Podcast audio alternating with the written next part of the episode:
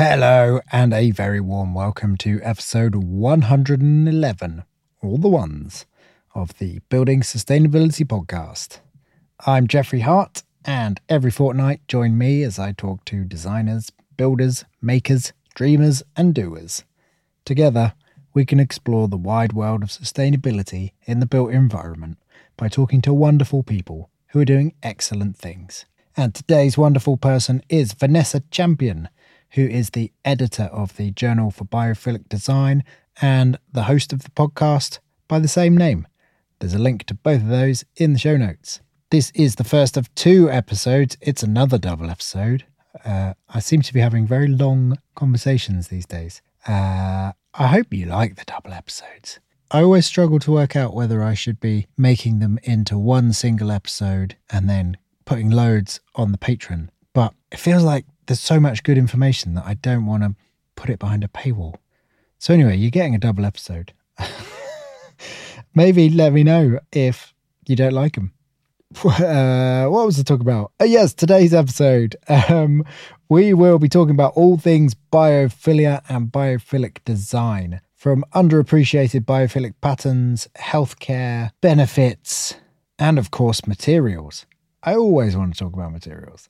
At the end of this conversation that you're about to hear, I felt so incredibly connected and part of something that I really believed in, and it really felt like it was all joined up. There was the architects working and the designers and the interior designers. Feels like everyone's got this brilliant common goal that I've just a little part of. Yeah, I, I hope that you um, you feel the same uh, when you've listened to it. Episode two will be out directly after this one, so um, do head straight on and listen to them both in one go if you've got the time. Uh, a bit of news before the episode uh, the ASBP Awards, the Alliance for Sustainable Building Products Awards for 2024. The shortlist has been announced, and there are, as you'd expect, some fantastic buildings and really great products in there. Have a look at those. There's a link in the show notes. A reminder of the free exhibition going on at the Design Museum in London at the moment. Uh, you can see full scale models of wall sections made from beautiful natural materials. So, definitely worth going having a, a look and a touch of that. Um, personally, I'm about halfway through a retrofit project on the estate I live on. Uh, we are retrofitting the old granary with lovely natural materials, of course. Um, we're using stunning hemp batt insulation. Uh, that's gone into the ceiling and then that's being capped with some wood fiberboard to catch all of those thermal bridges. The walls are getting a similar treatment. Then we'll be fitting a kitchen and creating a sleeping loft and giving the walls a coat of beautiful clay plaster. Mmm, delicious. Uh, what else to say? Oh, Nettlecombe Craft School. Always chatting about the craft school. We have a sale on. Uh, the competition ended and now we have a sale on where you can save 10% on all courses. A day in the woods learning a new craft is the perfect Christmas gift. I'm sorry, I had to do it. Uh, and it really fits in with this episode. Um, the benefits of sitting in the woods, being surrounded by nature, are huge, as you'll hear. And you'll make something like a spoon from wood, from the woodland, and it'll give you a little biophilic boost when you're looking at it, cooking your dinner. It's an all round incredible thing to do, and 10% cheaper for the next two weeks. So I hope to see you in the woods next year. Uh, patrons, one new supporter this week, and that is Clark Taylor. Clark actually sent me a lovely message saying that they're off to learn straw bale building at Yes Tomorrow as the first step in changing career from chemist to natural builder and that this podcast has helped them on the way. Uh, that's such a fantastic email to receive. Thank you, Clark. I wish you all the best on your journey. And uh, yeah, check back in and let us know how it goes. Clark has supported at the higher level, which means they will receive a hand carved wooden spoon for that biophilic response uh, coming your way soon. If you would like to be like Clark and support this podcast, and it is independently produced by me, then it would be so very gratefully received. You can do so at patreon.com forward slash building sustainability. There's a link in the show notes. And to say thanks, there is nearly 12 hours of bonus content on there. So, yeah, do that if you can. Thanks. Uh, the final bits um, if this podcast tickles you, then make sure you check out episode 47 of the Building Sustainability Podcast. Uh, it's with Bill Browning and Catie Ryan from Terrapin Bright Green. Vanessa actually mentions them early on in this episode. It was nice that they got such a lovely mention and their work is is clearly so appreciated. Okay, that is it from me. I'm back at the end. Enjoy Vanessa Champion.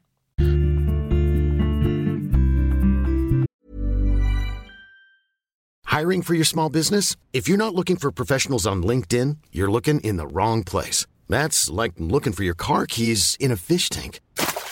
LinkedIn helps you hire professionals you can't find anywhere else, even those who aren't actively searching for a new job but might be open to the perfect role. In a given month, over 70% of LinkedIn users don't even visit other leading job sites. So start looking in the right place. With LinkedIn, you can hire professionals like a professional. Post your free job on linkedin.com slash people today. Millions of people have lost weight with personalized plans from Noom. Like Evan, who can't stand salads and still lost 50 pounds. Salads generally for most people are the easy button, right? For me, that wasn't an option. I never really was a salad guy. That's just not who I am. But Noom worked for me. Get your personalized plan today at Noom.com. Real Noom user compensated to provide their story. In four weeks, the typical Noom user can expect to lose one to two pounds per week. Individual results may vary. Burrow is a furniture company known for timeless design and thoughtful construction and free shipping, and that extends to their outdoor collection. Their outdoor furniture is built to withstand the elements, featuring rust-proof stainless steel hardware, weather-ready teak, and quick-dry foam cushions. For Memorial Day, get 15% off your Burrow purchase at burrow.com slash ACAST and up to 25% off outdoor. That's up to 25% off outdoor furniture at burrow.com slash ACAST.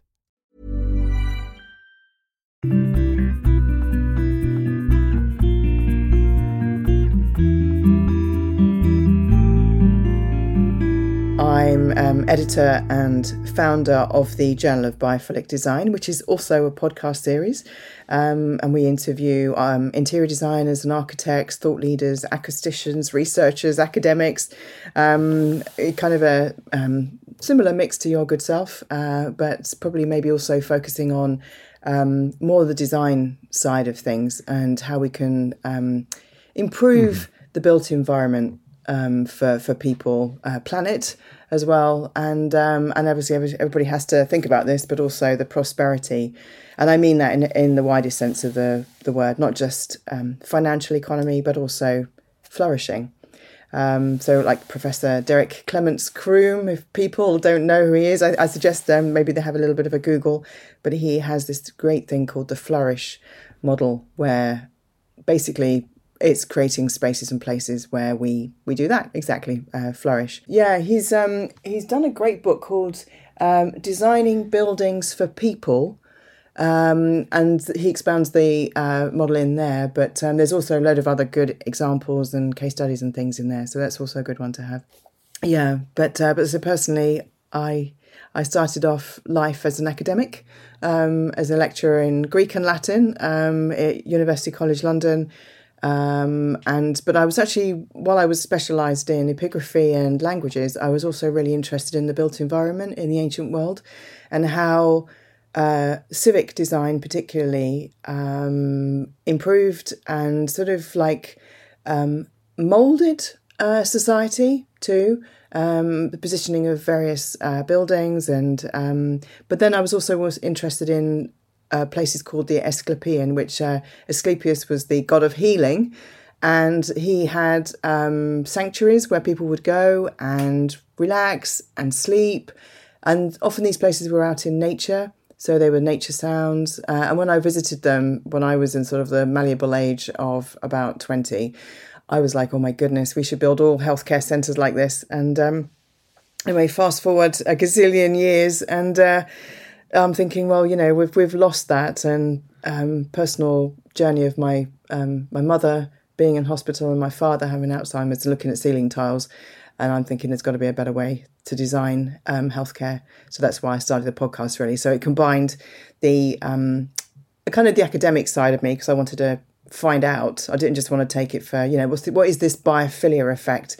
Because my mum looked at a picture of nature that I took in. I'm a, I'm a visual artist as well, so um, sort of alongside everything else, I do photography and and filming, um, particularly of nature. And um, and she started focusing. Her blood pressure came down, and um, her cortisol levels came down, and um, hey presto, she came back to me. But um, that was uh, that was during the flu epidemic, and uh, although she was weaker when she came out, um, she was back, and uh, yeah, so that's that's why I started the podcast series, and, and obviously now we're we're a printed journal, and we're on issue seven at the moment. The next one's coming out is uh, education, and we've had one on healthcare itself, and the NHS have written in that, and uh, workplace and cities and things. So yeah, um, doing the right thing. I think it takes a long time, but it's doing the right thing. So. Definitely doing the right thing. Um, it's really interesting. Um, that um, the healthcare example is it's sort of the the archetypal example, isn't it, of um, of the biophilia effect. Yeah. Um, you know, the studies about about the healing effects in hospitals. Yeah, Roger Ulrich uh, did a study um, in the eighties actually, and you'd think we'd have picked up by it by now, but. Uh, he did a, a study of um, patients looking at a view of nature, and then obviously patients not looking at views of nature, so looking at a wall and, and looking at um, other stuff. And uh, it was proven that um, they got better quicker. Um, they needed less medical intervention. There were less sort of negative signs that the nurses um, witnessed, and, and they basically got out of the hospital quicker. So there was a there's it's a seminal study that was done, um, and then after that he went on and studied, you know, did more and more research um, to prove that views of nature and and terrapin bright green. So people who, who sort of like are interested in biophilic design, um, it's a good good place to start. Actually, terrapin bright greens website. Um, that he's and, and most people who follow biophilic design follow his 14 or their 14 patterns um, of biophilic design. And the, and the best one really is the visual connection to nature. It's that direct connection that we see. So views of nature obviously real plants and stuff but um, yeah so yeah healthcare healthcare started um, sort of well yeah it was kind of one of the the early things anyway of, of proving that the biophilic effect really improved our our well-being. Mm-hmm. Do Do you know when you became aware of the term sort of biophilic design and biophilia? Yeah, I was. Um, so I said I was a visual artist, and I was selling um, my images um, to, um, to to businesses, to uh, offices, and things. Um, I was printed on printing on uh, acoustic panels so that boardrooms weren't boring. Um, but also, I had lovely views of nature so that people had like, you know, a window in spaces where there wasn't a window. Um, so I, I, went along actually to a, um, it's Roca, which is a, um, a, a bathroom tiling company and they do beautiful bathrooms and sinks and all that kind of stuff. But they're in a, a Zaha a building near Imperial Wharf, and uh, they did a, a seminar basically on bio. Well, they're doing it on eco, you know environmental and sustainability um, in design. And the guy who was doing it um, mentioned biophilia, and because, as I said, I was sort of you know, I was a real Latin and Greek language nerd. So when I heard biophilia, I'm like, oh, biophilia. I know what that means. Bio meaning life, and philia meaning love. It's like living, loving life stuff. Um, so I'd, I'd found about it there, and then when I realised actually about it, how it helped us flourish, it kind of made made sense. Um, I mean, personally, I'd been living naturally since I was about fifteen. Um, when I say living naturally, that makes me sound like I was sort of running around naked, but I don't mean that. I mean that um, I was um, sort of eating naturally, um, using natural materials, not wearing nylon, not wearing polyester, you know, really not eating ping meals either. I mean, not that my mum was a kind of like good cook and stuff, but do you know what I mean? I kind of really was conscious. I made conscious decisions every time I spent um, you know, stayed anywhere, it, you know, it had to have like this kind of natural connection. So anyway, when I heard the term, I was like, oh, this is something. Um, and then, because as I said, when my mum was sick and my dad was, um, he spent his last days. He had, I said, he had Alzheimer's and vascular dementia, and he was looking at ceiling tiles, and I'm thinking that's not doesn't make sense. You know, while the um, external, you know, the environment um, around him was kind of okay and looked like a home. You know, looked like a house. I mean, you know, kind of that homely kind of effect you know, it was, it was, looking at ceiling tiles, and I'm thinking, well, how many more people are spending their last days looking at ceiling tiles, and especially with like, you know, vascular dementia um, and and Alzheimer's, where your frame of reference is so small. I mean, that must have been horrendous. It must have been like torture, um, and it moved me so much to really. And then, as I said, when my in the same time, and you you know you couldn't make that up, but when at the same time when my mother was in hospital and she was looking at a pinboard and a dustbin and a clock and she was going nuts. I'm thinking, do you know what? There's there's these two situations at exactly the same time which could be improved by this biophilia effect.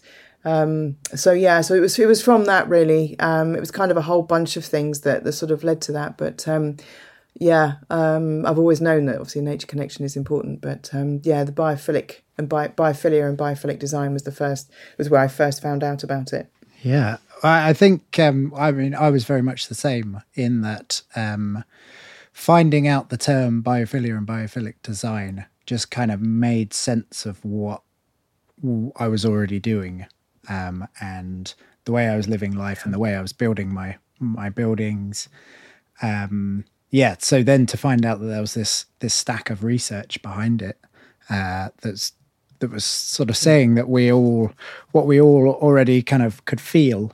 Um, it was really you know, it, great to know that you are actually on the right track already. Absolutely, and you you use the word feel, um, and that's really important, I think, because um, a biophilic design is actually probably the most evidence based design principle, um, but ultimately it's that feeling, and that's exactly it. And it's like we've forgotten we've forgotten that we're part of nature, that we are nature, that it's inherent in us, that we're dependent, we're interdependent on nature. You know, without nature, we don't have water, we don't have food, we don't have shelter, we don't have any of that. Um, but and yet we're still, you know, building, constructing, consuming, um, as like it's like a, an, you know, an infinite source, and obviously we know it's not. Um, and uh, it's just it's just nuts, and that's another thing for me. So biophilic design isn't just about well-being for us, it's also about the well-being of our planet because by its nature, um, you know, it's, it's you use you have to use sustainable materials. You have to well, you, you know, you have to use more environmentally friendly materials and obviously then you make the sustainable choice about where you source your wood from and all that kind of thing so there is a there's a sort of a differentiation which obviously you know about um, but um, i think um, what you mentioned about that feeling is actually so the whole thing with biophilia is actually about creating those places where our stress levels come down, we can work better, we can focus better, you know, we can add up better, we're more creative. Um, obviously, we know there's like a whole stress um, epidemic um, that's been going on really since just before, you know, we know obviously before COVID, but it really kind of ramped up but just, you know, just before COVID and, and obviously then during COVID and then since. Um, but stress is such a major thing and and we also we know that by designing workplaces and healthcare units and, and everything else in as a, as in forms of factories you know long long open plan desks where there's loads of noise. You know we just don't we don't focus. We can't we can't um, be the best that we that we can be. So um, again it's just going back to that word feeling because it's that's really a key point. Um, it's about creating spaces that feel good. I mean, we can maybe talk about sensory design, but you know, how we feel, how we see, we touch, we smell, this whole sensory design thing, which biophilic design is all wound up in. It's about creating those spaces where we we feel good, we feel happy, we feel content, and um, yeah, and, and uh, you know, our blood pressure's down, and and yeah, we can yeah we can be the best versions of ourselves, really. Brilliant. Shall we chat a little bit about uh, biophilia? So you mentioned Bill and Catie's work at uh, Terrapin Bright Green. There's the, the patterns of biophilic design. Um, do you want to, to maybe? I wondered uh, if you wanted to give a few sort of examples, maybe yeah. sort of some easy ones that people can can kind of uh, replicate, and then also I was thinking, you know, what about the the the sort of really beneficial, often missed ones. Yeah, absolutely, absolutely. Um, as you mentioned, there's there's there's 14 patterns. Um, um, as, as, I said, you can go to the Terrapin Bright Green website and um, and actually download it for free, which is a lovely gift for everybody. Um, The uh, I suppose the most important. There are five for me. There are five most important ones um, that have the the sort of greatest effect, and and actually on I think it's sort of early on in the um, 14 patterns download, it has like different stress reductions and cognitive performance and uh, emotion and, and, sort of um, you know blood pressure um, uh, leveling of each of these things from all based on evidence. All this is all evidence based. But the first one, which is obvious really, I suppose, is this visual connection with nature. So that's that's views of nature that's having real plants around you that's the the beautiful you know awe-inspiring uh, views that we we have. Um, so that could be like um, well if you're in your workplace literally bringing in um, living wall for instance or you know lovely um, broad-leafed plants around you. Um, obviously it cleans clears air as well which we'll talk about in a second but um, if you don't have a window, if you, if you have a window into nature, so if you're in a if you're in your home office or like I have here, I have a I have a sort of very long door, and it it affords me a, a beautiful view of um, the squirrels playing and the birds, and so I have lots of activity. But then I have seasonal change out of the window. I see the cherry trees. I see all the flowers. I see the you know the daffodils coming up in the in the spring and and then the you know there's all the just it's just beautiful. You see seasonal changes. So we know that that's really good for us because um, it lowers our blood pressure and our heart rate um, and obviously improves our um, cognitive and our sort of mental state as well so we can focus better. The second one is the is the sort of non visual connection with nature but again it's direct connection to nature. So so there's everything that um, not visual. So that's um, auditory that's obviously things you can hear that's things you can touch smell and taste uh, obviously, we know that brings your blood pressure down, and it um, it sort of releases your um, you know obviously reduces your cortisol levels. But that's things like uh, so you can introduce bird song, waterfalls, uh, just rustling of leaves, uh, but it has to be real. So it's not like um, you know just uh, like uh, piano sounds or something like that. It's actually real, real direct connection to nature. The smell, so you can bring in like pots of lavender, um, rosemary, um, you know, they, all those things. And um, things you can touch, so like natural materials, linen, cotton, wood. Um, that's that's all really good for us. And also uh, things you can taste too. So think about um, maybe positioning um, herbs and things around by, by the kitchen area if you're designing workplaces. So it's creating this real connection, this direct connection to nature.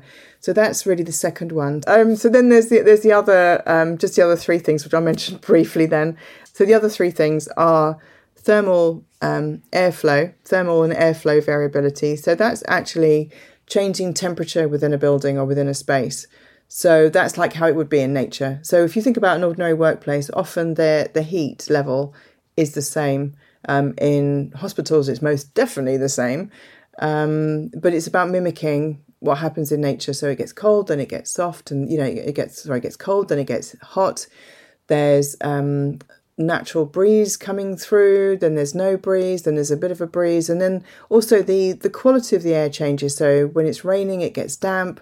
So it's about creating um, that, which is one of the best ways of doing that is having an open window, which doesn't cost anything, uh, but is actually open the window.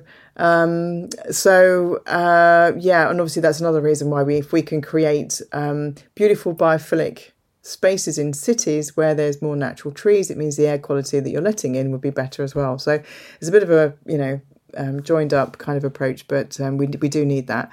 Um, the presence of water is really one of the most important things as well. That's but we need to have a view of nature. So from environmental psychology point of view, we also know that if we just hear water, we think there's a leak.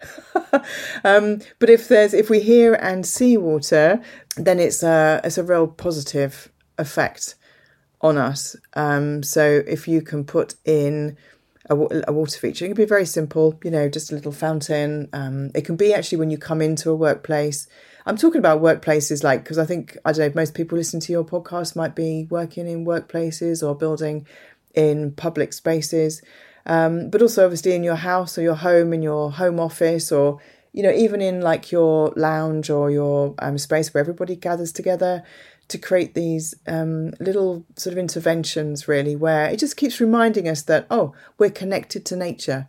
if you look around a space and there is no connection to nature, there's nothing that reminds of of of the outdoor what like you know outdoor space, then that's when you need to really really think about where your interventions are going to be.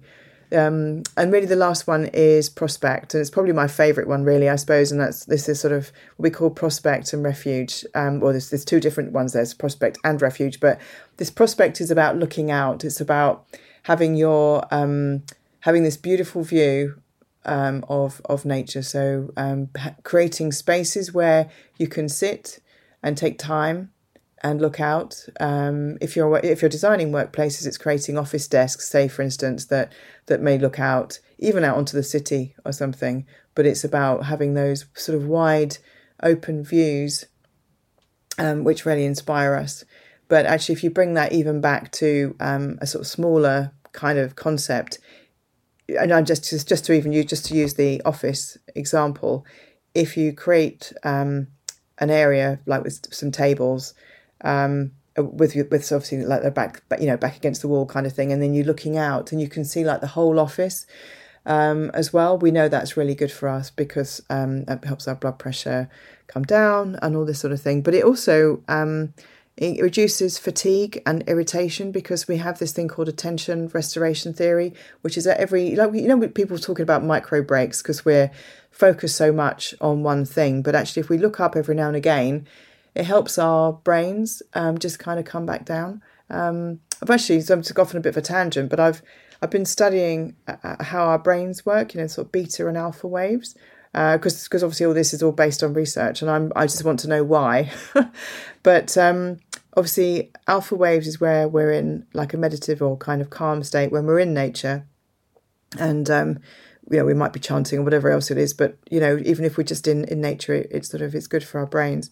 This alpha state, beta state is where we're like really doing really um, lots of concentration. We might be doing a spreadsheet. We might be doing lots and lots of um, uh, we're doing, you know, like really intense design, you know, calculations and things, we need that those moments of um, so we say this sort of a, to to restore your attention. So attention restoration is about restoring yourself to a little, you know, take, taking you back to this sort of alpha state, however quickly it might be, you know, um, and um, yeah. So the so the prospect thing is really good because it actually affords you that those moments of uh, relief.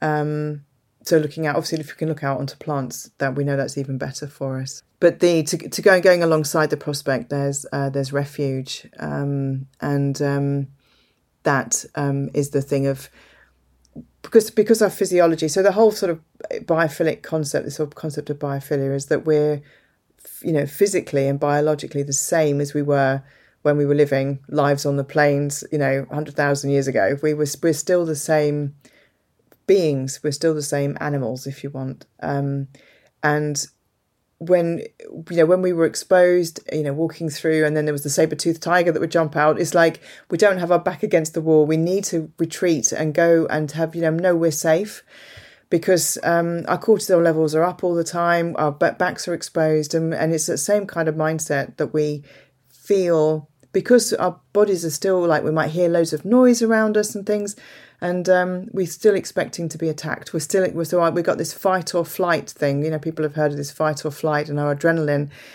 You know, very very often, you know, we uh, most of our workaday is is is high. You know, our cortisol levels and, and our stress levels are high because there's loads of noise, there's loads of people around us, and we don't we haven't engineered these prospects and refuge spaces in. So it's about creating little nooks like like the Nook Pod things, um, where people can go and, and sort of you know tuck themselves away, and but still look out, so still be part of something. Um, there's a lady called Harriet, Dr. Harriet Shortt, who talks about alone together, and um, and that sort of feeds into this. It's about and also if you know people who are sort of neurodiverse, and and I think all of us at some stage, you know, in our in our day, where we want to just be away from everybody. We just need to focus. We need to just take some time. So mm. these prospect and refuge for me, I think is probably my one of my um, I'll say favorite, but I think it's one of the most important um, elements of of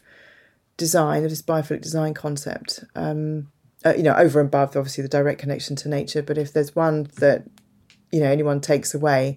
It's about creating these spaces for people to huddle in, um, because you know to go back to the auditory thing, but we know that that if it's very noisy in our environment, again our blood pressure go, goes up, we can't focus, so it's giving our bodies um, rest, time for rest. Um, so yeah, so prospect and refuge is, is one of those those key ones. Brilliant. I like that the um, the alone together. Um, I just saw uh, a post somewhere that was saying um, about uh, someone that goes to a it's a silent reading book club where they have half an hour where they sort of go and everyone meets in a big room and they have a chat and then everyone sits and reads their own book silently for for an hour uh, and that's that's their sort of their evening. So they're you know doing a very solo task uh, of reading, but but in a very communal sense. Mm. I felt that was wonderful. Yeah, I love that. I think that's like it's almost like a, like a retreat, isn't it? Or like a you know you go to when you go to a Buddhist um, temple, for instance, and you go there, you know, on the on the Sunday, and they you know they do the chanting, but then you have this quiet time where everybody's in the room together and you can just be or if you're in a church you have these times where obviously though then it's often led by somebody but i, I love the fact that you can all be you know there's this kind of something i, I do work um, in africa so i've i've, I've traveled with uh, nomadic tribes in uh, in uganda and and there is this sort of beauty when i when i it's funny there's there's this whole thing about quietness i'm i'm fascinated by that as well i'm very fascinated by sound um, but the whole uh, thing of being quiet. We've forgotten how to do that. We seem to be always wanting to be on. We're wanting to be watching, you know, videos. We're wanting to be watching, scrolling through Instagram. And we don't have these quiet moments. We don't have this restoration for ourselves. You know, we're, I don't know, we're, we're sort of nuts, isn't it, really? It's, it's bonkers. But um, by, by, you know, designing these spaces in and then um, encouraging people to to be together um, and be quiet as well is a really good idea. And I love that idea, um, silent reading book club. Um, what a cool, cool concept. Lovely. I was interested in, I mean, we started talking a little bit at the beginning about healthcare. Um, how, how do you think, well, what I was thinking about healthcare is obviously, you know, it feels like healthcare and say schools are probably uh, some of the most important or more important places that we should be applying these principles. Um, but the healthcare one especially has has kind of difficulties. Like my friends currently in um, or just got out of hospital. Um, you know, they they took flowers off of him because of uh, there's people with allergies and, yeah. and things like that. So there's very and, and, sort of you know if there's lots of plants that they maybe need to be cleaned because they might collect dust or uh, seems like there's lots of barriers to to what we might initially think of as as sort of design solutions. So are there are there other sort of well suited yeah. ways for for healthcare? Yeah, um, as I mean, yeah, exactly. I've you can see the thing is, while you can't put plants in the wards, you can put them in um, other areas in the work in the uh, in healthcare. So that's also a thing. Um, we're sort of having discussions with people in the NHS. You can put it in, you know, certain reception areas and also in the um, staff breakout areas. You know, people forget that um, uh, healthcare places are also um, workplaces. So it's also not having. It's also about it's an education piece as well, isn't it? It's about understanding that you know while whoever it is that's said in the first place, or we can't have plants in the um, in the wards themselves or in in those spaces. I understand it in an ICU unit or whatever, but um, but that you can put it in other places, which will have a you know really really really positive effect, um, reducing stress, but also making families are more comfortable and um, you know having that whole initial um, approach into the hospital a better one. Don't having trees and planting and gardens. I mean horatio's garden concept is brilliant that you see in hospitals where um, it's for you know particularly for children but other obviously other people can go in often um, to most of these. But you can go in and, and it's um it's, it's a garden so you can go and you can sit and um, they have places as well where if people are in there long term but are mobile, um, they can go and do some gardening. Um, there's there's one here in Hertfordshire um, where um, people can go and um, and actually do a bit of gardening, which is fantastic. So but there's other things like just like, even like circadian lighting. So you can adjust the lighting so it does change during the day. You can create better soundscaping um, actually in the wards. Um, so if we're talking about in the wards where people can't can't view, um, can't have real plants around them, um, so you can create better soundscaping. Um, you can put bird song or, or soundscape. You can encourage people to choose the sound they want and localize it. Um, I mean, there's enough tech that's cheap enough, really, for people to um, to do that, or even to encourage people if they have their own you know ipods and things like that to encourage them to look at nature or to do a streaming thing or you know to do a communal streaming of, of like some you know woodland or whatever. I was working with an av company um, that produced these tellies that are wheelable and that means people can have like a face-to-face with their consultant in a in a um, you know, remotely while they're in hospital. So if the if the consultant can't get to them uh, for whatever reason, they can do an, a one to one with them. But when that telly's not being used, when that interface isn't being used, they can swap that for a view of nature, which they could then select as a you know, maybe they're like a really, you know, blue mind sea ocean nut. They could just watch some sea, you know, watch some waves. Or, you know, if they love the trees, they could, you know, switch it to that um, and combine it with like a nature scape or nature sounds or, you know, piano music or whatever else they want with it. Um, but the lighting is really important. Um, a lot of these places, they have the same lighting that's sustained the whole time. And when my mum was passing away, I mean, obviously I said that, you know, beforehand that during the flu epidemic she was in, but um, she got sick again, um, and she was she actually she passed away in in February this year. But um, when she spent her last days, um, there was so much cacophony, and the lighting was the same, and it was only near the end where they realised that they could dim the light. Honestly, I, I, I can't even begin. To, sorry, you can probably hear my the anger in my voice there, but you I just you know this that should not happen.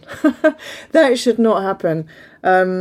But you know creating proper circadian rhythm lighting for the staff as well which would help you know reduce stress improve the mood and um, also the cognitive performance of the staff because otherwise they're on all the time. They know those lights where they are so it's all the same. Um, but it's, you know it's actually creating views of nature. Um, that's really the most important thing as i mentioned right at the beginning. And this is obviously where all this has come from for me because i took in the pictures of nature which i now also install into the nhs and um, you know, like uh, people having sort of cancer treatment where they're sitting there for, you know, for hours um, and they're just staring at a white wall and, and curtains or just, you know, horrible chairs which are all mismatched because the design is awful. There's no even no earth tones in the colorways. I mean, that that could be done. It's not that's not rocket science. Um, but you know these views of so the views that I, I put in they're they're actually printed on this metal um, which is fire retardant um, the chemicals that are also the sorry the polymers of the inks are actually fused with the polymers of the metal. So it means they can clean it but uh, because I don't print the white it looks 3D so as people even if they're absolutely supine and they can hardly move if they just you know if even a slightly movement of people around them it looks like the trees are alive and um, that's the analog. It can go on the wall. There is no excuse. So if they moving, you know, as I, you know, having views of nature is really really important. If you can't move the beds to a view of nature, and obviously if the beds, the views of nature or the views out of the window are just other brick walls um, or car parks, which often these places are, then you know there's not put a put a picture of nature on the wall. you know what? What I don't understand. What's the yeah? I don't understand what what's the matter with these designers and these people. Um, and the you know it's like they wouldn't want to be in a hospital where they're just looking at a wall. They'll, they'll probably go because the people who are in charge of this will probably be able to afford to go into like a private healthcare facility this should be for everybody. This should so be for everybody. These views of nature, but it should be in the wards where people are getting, where rec- are recovering, are having treatment. It should not just be in the places where, you know, it's just thoroughfares and you know they stick artwork on the walls and things, and it's like, oh yeah, that's great, we've ticked the box. But it's not. This should this should be in places where people, where people are healing. We should create heal places of healing. We should actually do that, places of healing. You know, so. I don't yeah. know if this answered your question, so I've gone off. On oh no, very much. uh, emotional about it. Well, yes, I could. Mm. I could mm. definitely hear the the passion um, that you have for that that topic, and I I wholeheartedly agree. Mm. It's the place where we should have the most healing in all senses. Yeah. And yeah, I mean, as I say, my friend was in hospital recently, and and the photos he was sending of just just horrible plastic. Yeah, that kind of uh, ye- slightly yellowed Yeah. white plastic is. Ugh. It's not right. It's not right. And I, I did a, a brilliant interview with um, uh, Dr. Leighton Phillips. He's um, part of NHS Wales. Um, he's in the southwest of Wales, and um, and he's kind of like sort of director of innovation down there. And he's introducing biophilic design, and the way he's doing it, he's getting his staff involved, so they understand it, so they get it, and they advocate it and they can experience it and realize how different it, it you know it's making um, it can make. Um, so when I at the end of the sort of podcast I did with him I said look you know how are we going to get this into the NHS you know obviously putting all the weight on his shoulders. I said how are we going to how are we going to get this into the NHS what do we what do we um, what do we need to do? And he said that and I've taken this for so many other I you know um, uh, workplace kind of concepts as well. But every time we buy, we have a choice. We can either buy what we normally do or we can buy better. We have a choice. We can choose to buy better. We can choose to do better. We can choose to to be better. And um, and I think that's the same for everything really. I mean, you know, whether it's ethical building, sustainable building, eco building, um, create, you know, which materials are you going to use? Where are you going to source them from? Are you going to source them from a massive conglomerate which is um, exploiting people on the other side of the planet, or are you going to go maybe local? You know, while you think it might cost you more, actually it probably wouldn't, um, and it definitely wouldn't be costing the earth more. And you'll be sustaining a smaller business and all this stuff. And it means as well you can build a relationship and um, yeah, it's just it's about buying better, isn't it? It's about every time we buy something, it's like you know buying something with a fair trade label on, but in in all sense of the words, you know. So yeah, but anyway, that was that was his kind of solution to it, and I think that's that's so important. And and if we're designing these healthcare spaces. It's the reason I'm doing this really is it's because I just want a whole joined up approach because you have the designers are here, you have the facility managers which are over there, you have the um, you know the the guys with or the women whoever it is with with the purse strings over there. And then you have the bean counters above them and then you have and then there's the construction people and it's like oh for goodness sake will you all talk to each other? You know? It's Yes, sort of, isn't it? It's like a playground isn't it? It's like a playground for everything. Even in even if you're designing an office building it's like everybody's like off on a, off on one. They're all doing their own thing and it's when you when you see, and I think this is what I'm really I'm taking heart actually to to, uh, to use your name, but um I'm I just really because people are um there are there's more people coming together. There are more people who live and breathe and feel um you know sustainable ethical design and I mean ethical in every in, again in every sense of the word for people and planet and everything but they're coming together because, and they're starting and they're working you know working together and we're choosing who we work with so i mean that's eventually we hope that we end up being more of us and they will of the the conventional um, conventional um, way of designing and building um, it has to be more roundtable, and also designing with the people in mind you know who's going to be using it what, what's it going to be used for how are they going to be feeling? What are they doing? What's what, what's the nature of their their job task? Are they going to be focusing on? Are they going to be concentrating? Are they going to be doing sales? You know, let's create zones. Let's create spaces for people to do the things so they can again flourish in what they do. Yeah, Anyway, sorry, I'm- I'm ram- rambling. not- no, that's good. You're here for a ramble. Um, uh, yeah, it's sort of that idea of um, not just creating containers for people to do a thing in, but actually creating a space for them to thrive in all senses. Yeah, yeah. I mean, you must do that, mustn't you? I mean, for what you do, you your your the the designs that you create, uh, Jeffrey, are. You, I mean, no way. Like you say, that you know, no way would they be classed as containers. They're like they're hugs.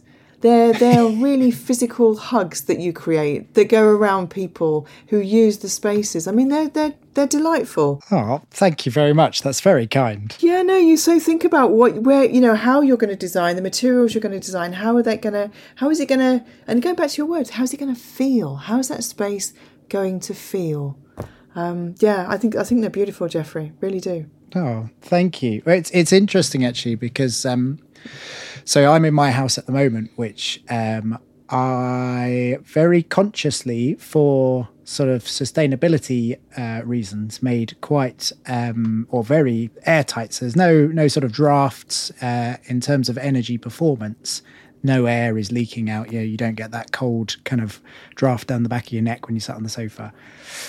What I'm realizing, I spent the weekend at my my partner's, who lives in a little cabin, and you know the the window was open and the breeze was rolling in, and just how much more alive I felt in that space than in my space. Mm. And so I think I'm going to have to slightly change mm. the way I use my own house to kind of. I don't know. It's a it's a difficult balance, isn't it? Because there's mental well being, but there's also, you know, I don't want to be using lots of energy.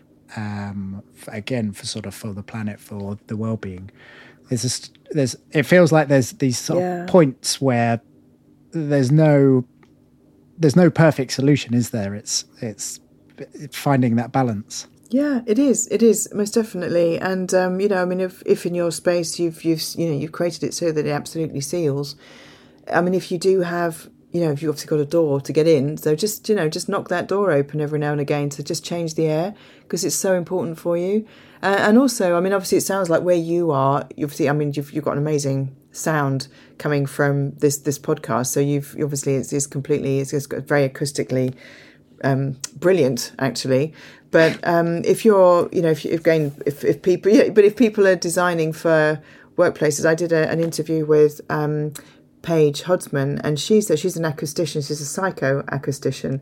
So she doesn't mean she's sort of like you know goes there and are you there She's or anything like that. It's not psychic, but psycho. But she looks at um, how the um, audible traits um, actually affect our brain, how it actually the actual you know affects the the neurons in our in our brains, and um, and she was saying that you know the cacophony in the workplace is so bad. And obviously, you can put acoustic panels on there, you can put soft furnishings, all this stuff which we know we need to do rather than all these blasted plastic covered tables with plastic chairs and metal bits and bobs everywhere where everything is reflecting things backwards and forwards and backwards and forwards. Um, Uh, or those horrible white ceiling tiles that never sit properly and they, they sort of start going manky colours and, and all this sort of stuff. I know there's a lot better now, but you know, generally a lot of office places are really manky. She said to me that one of the best things you can do for improving acoustics in a space is to open the window. So if it's really, really bad, so I'm not talking about spaces where it's all closed in or closed, closed and, and sort of quiet, but actually, if you're in a cacophonous office, so um, is to open the window, is to open the door because it lets the sound waves out. Because if you think a sound wave is actually it's going, you know, it's, it's, it's a wave like a ripple on the water, and they, they keep going on and on and on and on. I remember learning about that when I was about seven and thinking, oh my goodness, imagine all the telly noise and the people noise. And because it goes out and out and out and out into space, I was told when I was a kid, that I might think, oh my God, the space must be so noisy. so I suppose it is really. But anyway, that's another tangent. Um, but yeah, so open the window, open the window, Jeffy, because yeah. it's really, it's really good for you because also it um, improves the thermal and airflow variability, which is what I mentioned before, which is one of the, the really great patterns of of, um, of biophilic design is creating that airflow because then it's a different temperature for you as well. So um, yeah. that's so you flourish in that space. So yeah, open open the door. um, it, we've sort of segued nicely onto uh, materials there, and that was a thing I'd like to ask you about yeah. in terms of you know maybe uh, we get a lot of uh, architects uh, people that are renovating their homes um, a lot of people that probably just work in an office, but uh, thinking about the materials that they could finish their space with, um, what what sort of suggestions mm. might you have? Oh gosh, yes. So cotton, linen, um, wool, uh, you know, wood. Um, yeah, just natural materials. Um, I've um, I've just come back actually from the Dreaming in Wales, and um, it's the epitome of biophilic design interior. Oh, I've you know, never heard of that. What's that? Design. So um, I don't know if any of your listeners remember um, Charlotte Church. Uh, she was a singer. Um, she was kind of a sort of child prodigy, and uh, long story short, she's now really running a retreat centre in um, in Wales. And I went over to interview her actually for for the, for the Journal of Biophilic Design podcast and, and did a, a video interview with her. And um, and she's really interested in sound healing, but it's actually Laura Ashley's old house. So Laura Ashley's old house had, um, had sort of fallen a bit into disrepair, and um, obviously the, the, the, Ashley family weren't there anymore, and it had gone to, it had been sold to someone else. And she saw the land and fell in love with the land, and um, she then she couldn't believe it was up for sale. So she bought the place, and she said, "Well, how am I going to? How am I going to? How am I going to do this?" But she's bought the place, and she's now designed it with uh, Sera of London, um, another good person to look up actually, uh, S E R A of London. And she worked with um, sustainability advisor um, and biophilic design advisor Claire Bowman of RCZM Design. I think it might be RCZM Architects. Um, if, if, people don't know their work, I suggest you have a quick look. But I know Claire, and she told me about it. And, and Claire, Claire did a lot of the sourcing as well. And I have to say, uh, Jeffrey, that there were so many ideas in that space that was just perfect. So um, there was a reclaimed table, um, which has actually been sourced from um, this, this sort of smaller company um, that just use wood, that just use wood that's been re- that's fallen um, or you know just sitting there and, and they've they they use that so they don't cut any more new you know don't cut any trees down it's it's really purely sustainable and they created these beautiful benches where we all sat down and while I think most of us who went who kind of I was on the retreat as well um, were like, oh, I, I, like to do my own thing. You know, I kind of normally would sit in the corner on my own. Um, it forced us all to be together. Um, and that is another thing that biophilia is about. It's about creating these spaces for people to be because biophilia is actually love of life and living systems. And that means us too. So it's not about it's you know combating loneliness as well, but it's actually about we're social creatures. So it's making sure that we also support each other and have spaces where we can connect, um, even if we are like we just said alone together.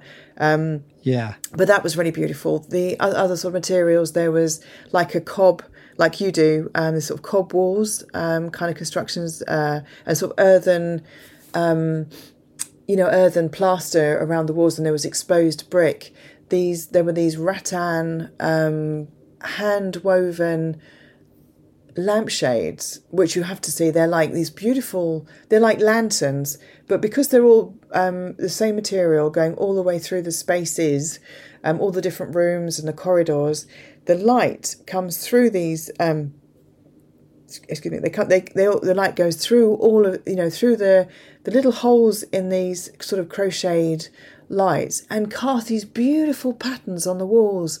So it's like sort of like dispersed sunlight as you walk through, but the light the light fittings as well, the light bulbs are not bright. You know, if we're creating homes, you know, obviously this is a home space, but you know, it was just it's like how do you want your home to be? Do you want it to be like a bright, you know, sort of neon infested kind of space, or do you want it to be like a nurturing home and loving space for loving for yourself as well as anybody who might enter it, including your pets, you know, kind of these little warm, you know, havens for people to come to. So light bulb colours are really important, these warm spaces. Um, there was a uh, silk lights as well, which had been done. So again, using natural um, natural materials. Um, so rather than using nylon, which because I thought they were tights first of all when I saw them, had been kind of like um, expanded around a kind of light, um, old light um, shade thing. So were using old light shades. So it was obviously reclaim. It was a lot of reclamation there. But they put these beautiful silk things, which were then hand painted, like these beautiful designs. So if you want to kind of think like how saris or dana with like hand painted sort of shapes and dots and lines, um, but it gave it a really organic um, natural feel because it was done by hand and not by machine. So it wasn't like a printed design, it was all done by hand. So that's really important. So it's creating these kind of um, using materials then and finishes that um, that are real, that connect us to life and living things and living people and each other. Um, yeah, and, and obviously lots of like just natural. Oh, and, oh, and also the curtains, which were linen and, and have actually been repurposed. So some of them were really old. They'd have done loads of sourcing to find these like really long panels, linen and cotton panels, which um, if you think about in, in sort of like the 40s, it was kind of all the rage. Um, or before and slightly before that. But they've you know these things are still in existence, or even to create them new. But what they did was they dyed them with tea So I used to do this, and I, I do it for like outside. And you know, when you when you use cotton and you want a kind of like more natural color, I put a load of tea bags, the old tea bags, and I um, dye material um, with tea. So you get these lovely earth colors, and um, yeah, so these these beautiful hangings and the curtains at the window were just it was all this earth tones. It was lovely, yeah. So um, yeah. Anyway, just that's that's another another kind of idea is to use um, natural dyes as well. You know, and it's, it's great as well if you can if you're creating your own home to do it with your family. Yeah, do it with your family, do it with your kids. Um, it's you know it creates a nice little sociable thing that you can then nurture and and um, it's a talking point as well. People come around for dinner. um, it's funny actually. I've had forgotten, but um, I actually received an email from Charlotte Church when she was starting that project saying that she'd like to work with me. Really? And I sent her an email straight back saying, "Hello, Charlotte." Uh, I, I'm sure it probably wasn't from Charlotte, but um, saying yes, I'd love to work with you. And then I never heard from her again. So uh, it's uh, it's good to hear that she's um, she's done a, a wonderful thing without me. I was going to say maybe just a different bunch of people came on, but um, yeah, oh, you'll have to. Uh, well, she's she's going to actually build some more places, so maybe I'll mention you. I will, not maybe I will mention Yeah, you again. please do.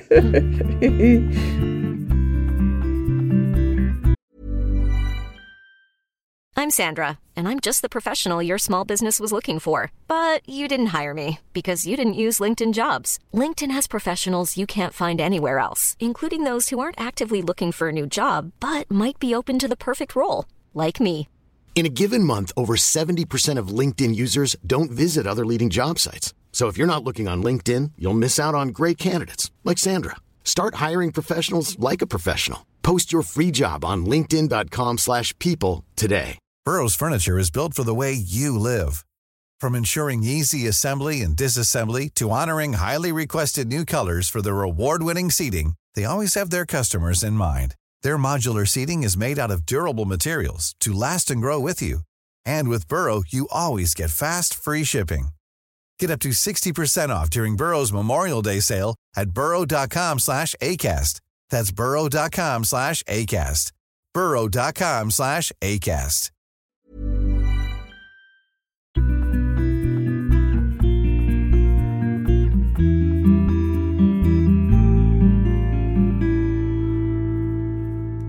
Oh my goodness. Thank you, Vanessa.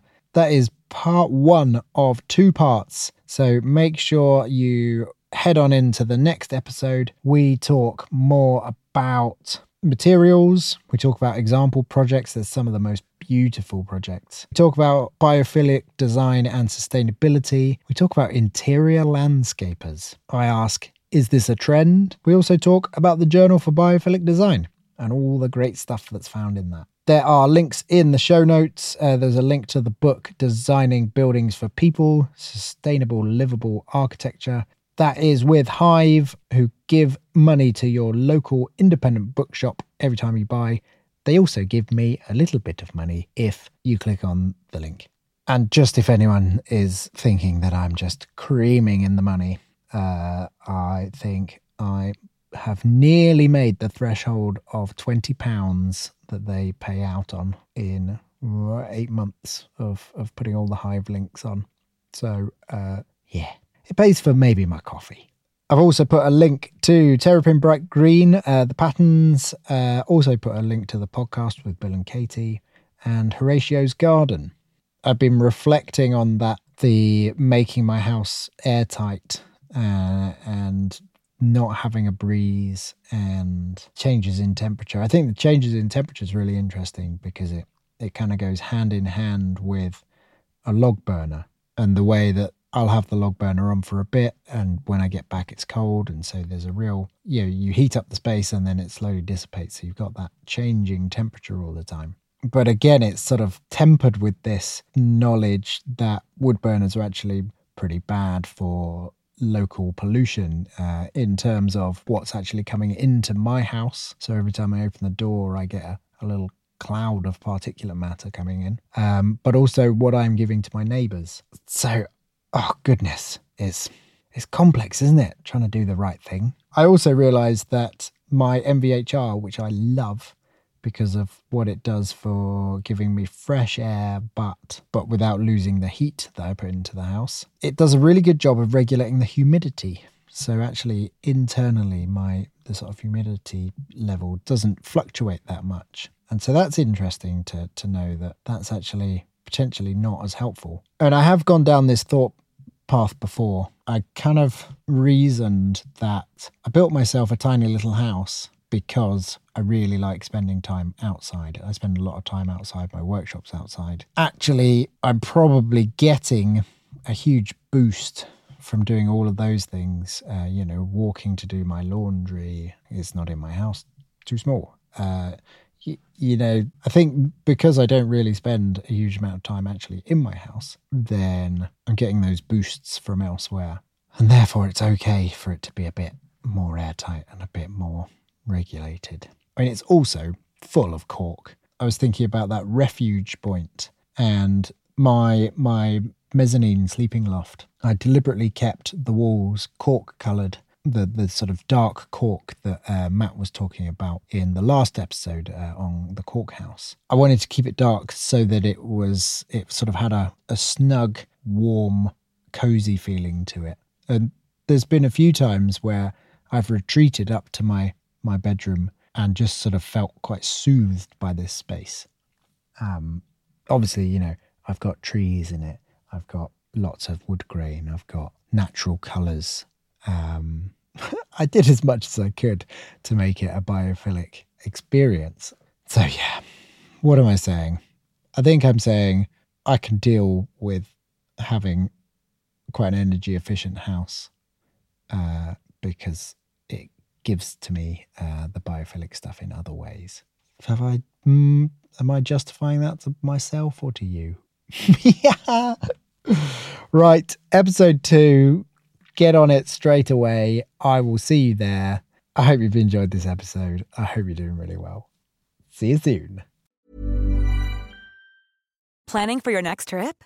Elevate your travel style with Quince. Quince has all the jet setting essentials you'll want for your next getaway, like European linen, premium luggage options, buttery soft Italian leather bags, and so much more. And is all priced at 50 to 80% less than similar brands. Plus, Quince only works with factories that use safe and ethical manufacturing practices. Pack your bags with high-quality essentials you'll be wearing for vacations to come with Quince. Go to quince.com/pack for free shipping and 365-day returns.